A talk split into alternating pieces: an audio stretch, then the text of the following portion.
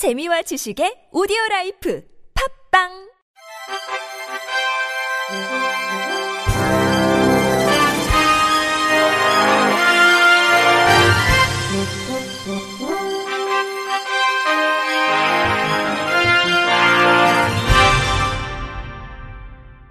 청취자 여러분 안녕하십니까? 7월 31일 월요일 KBRC 뉴스입니다.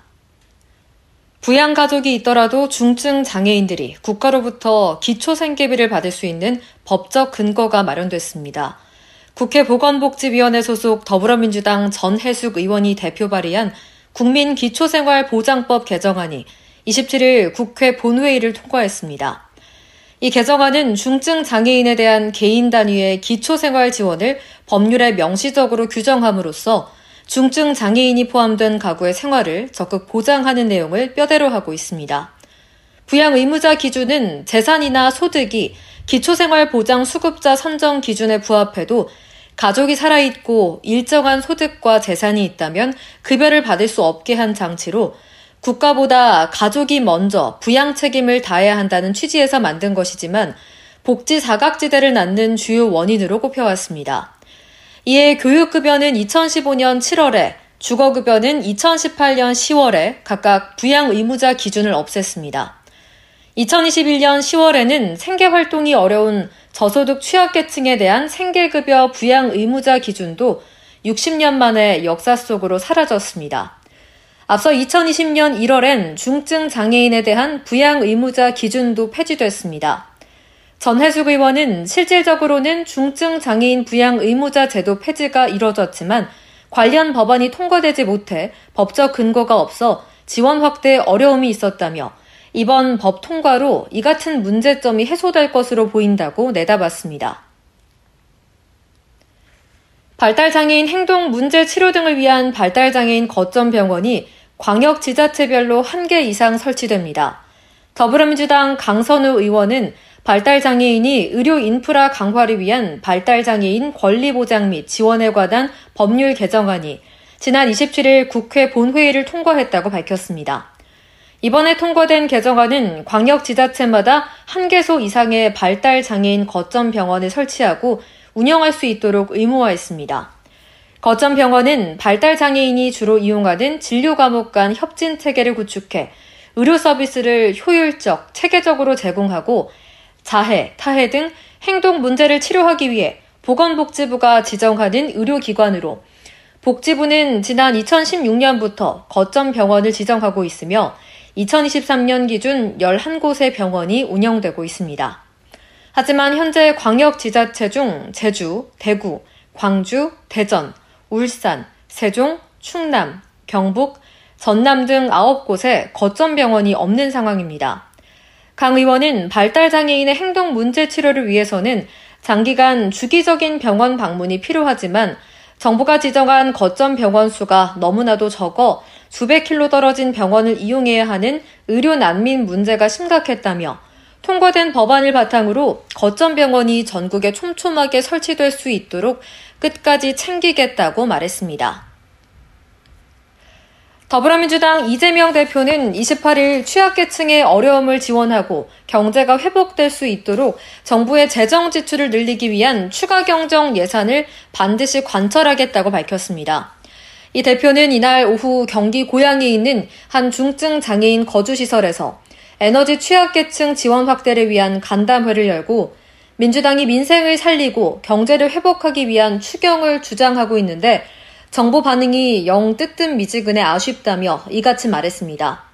이 대표는 한겨울이나 한여름에는 취약계층의 에너지 문제가 심각한 사회 문제가 된다며 국가가 해야 할 가장 중요한 책무가 국민들의 안전하고 쾌적한 삶을 보장하는 것인데 안타깝게도 충분히 지원이 이뤄지지 못하는 현실이라고 우려했습니다.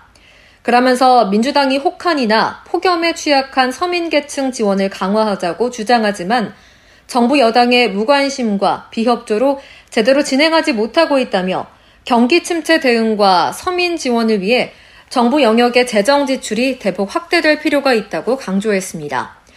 이 대표는 경기 침체기에는 정부 영역의 역할이 중요하고 커지는데 오히려 경기 침체를 이유로 정부 부문의 책임을 줄이는 바람에 어려움이 가중되고 있다며 정부 정책 방향이 매우 잘못됐다고 지적하기도 했습니다. 대구 탈시설 장애인의 자립정착을 지원하는 컨트롤 타워가 구축됐습니다. 대구시 행복진흥사회서비스원은 대구시 장애인 지역사회 통합지원센터 문을 열고 지역 장애인의 사회정착을 위한 맞춤형 통합 돌봄 서비스를 본격적으로 제공한다고 밝혔습니다. 센터에서는 탈시설 준비, 전환, 정착 유지 등 장애인의 탈시설에 필요한 지원 총괄, 탈시설 관련 상담, 교육, 자립 욕구 조사, 탈시설 장애인 개인별 자립전환 계획 수립 및 지원, 탈시설 자립 지원 관련 민관 협력 네트워크 구축 및 종사자 교육 등 역량 강화 사업 지역사회 인식 개선 및 홍보 등을 추진합니다. 또 거주시설 장애인의 탈시설 자립 지원 및 유관기관 컨트롤 타워 역할을 수행하면서 탈시설 장애인에게 주거, 소득, 건강, 일자리 연계 등 개인별 맞춤형 통합 돌봄 서비스를 지원할 수 있는 지역사회 자립 지원 전달 체계를 안정적으로 조성하고 장애인의 권익 증진과 삶의 질 향상을 위해 운영될 계획입니다. 경상남도는 장애인의 여행권, 이동권을 확대하고 여가 생활을 지원하기 위한 장애인 세상 보기 버스 운영 사업에 참여할 전문 여행 단체 또는 업체를 공모한다고 밝혔습니다. 장애인 세상 보기 버스 운영 사업은 휠체어 이용자가 안전하게 탑승하고 내리기 위한 시설을 갖춘 휠체어 리프트 버스를 도입해 운영하는 장애인 관광 지원 시범 사업입니다. 공모 신청 대상은 장애인 관광을 수행하기 위해 대형버스 신차를 출고했거나 출고 예정인 여객 자동차 운수사업법 상에 등록 면허를 얻은 운송사업자입니다.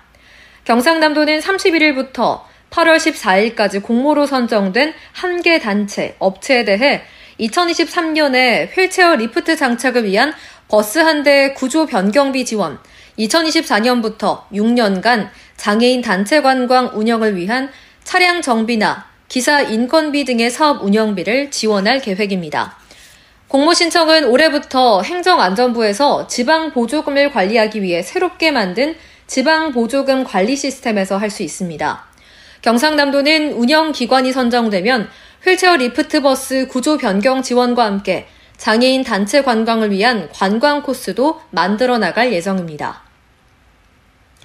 시각장애인의 현금과 체크카드를 훔쳐 유흥비에 탕진한 50대 남성이 징역형을 선고받았습니다. 법조계에 따르면 지난 19일 서울 남부지법 형사 8단독 전범식 판사는 사기 혐의로 기소된 55살 송모 씨에게 징역 8개월을 선고했습니다. 송 씨는 지난해 11월 서울 강서구에 있는 피해자 A씨의 거주지에서 A씨가 잠이 든 틈을 타 A씨의 바지 주머니 안에 있던 지갑에서 현금 10만 원과 체크카드를 훔친 혐의를 받습니다. 이후 송 씨는 서울 영등포구에 있는 유흥주점을 찾아 노래방 서비스 등을 이용한 뒤 A씨의 체크카드로 결제하는 등 모두 8회에 걸쳐 유흥비로 160만원 어치를 지불했습니다. 송 씨는 현금 일출기를 찾아 이미 알고 있던 피해자 A씨의 비밀번호를 입력하는 방법으로 총 2회에 걸쳐 60만 원을 인출하기도 했습니다. 재판부는 피고인이 돌봐주기로 한 시각장애인인 피해자 A씨의 체크카드 및 현금을 절취해 유흥비로 소비한 것으로 죄질이 좋지 않고 피고인이 피해자들로부터 용서받지도 못했으며 피해를 회복하기 위해 노력했다고 볼 만한 자료도 없다면서 피고인이 이미 수십 차례 처벌을 받은 전력이 있고 동종 범죄로 인한 누범 기간 중에 이 사건 범행을 저질렀다고 판단했습니다. 끝으로 날씨입니다. 내일은 전국이 대체로 맑겠고 강원과 제주는 가끔 구름 많겠습니다. 내일 아침 최저 기온 서울이 27도, 대전과 광주, 대구가 25도, 부산은 26도를 보이겠는데요.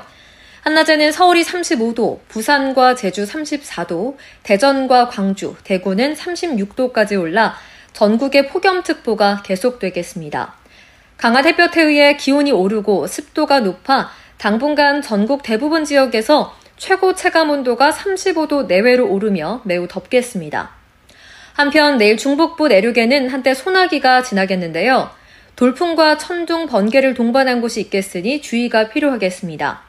소나기가 내리는 지역에서는 일시적으로 기온이 내려가겠으나 소나기가 그친 뒤 다시 기온이 빠르게 오르겠고 습도가 높아 덥겠습니다. 각종 온열 질환에 유의하셔야겠습니다. 이상으로 7월 31일 월요일 KBRC 뉴스를 마칩니다. 지금까지 제작의 권순철, 진행의 최정인이었습니다. 고맙습니다. KBRC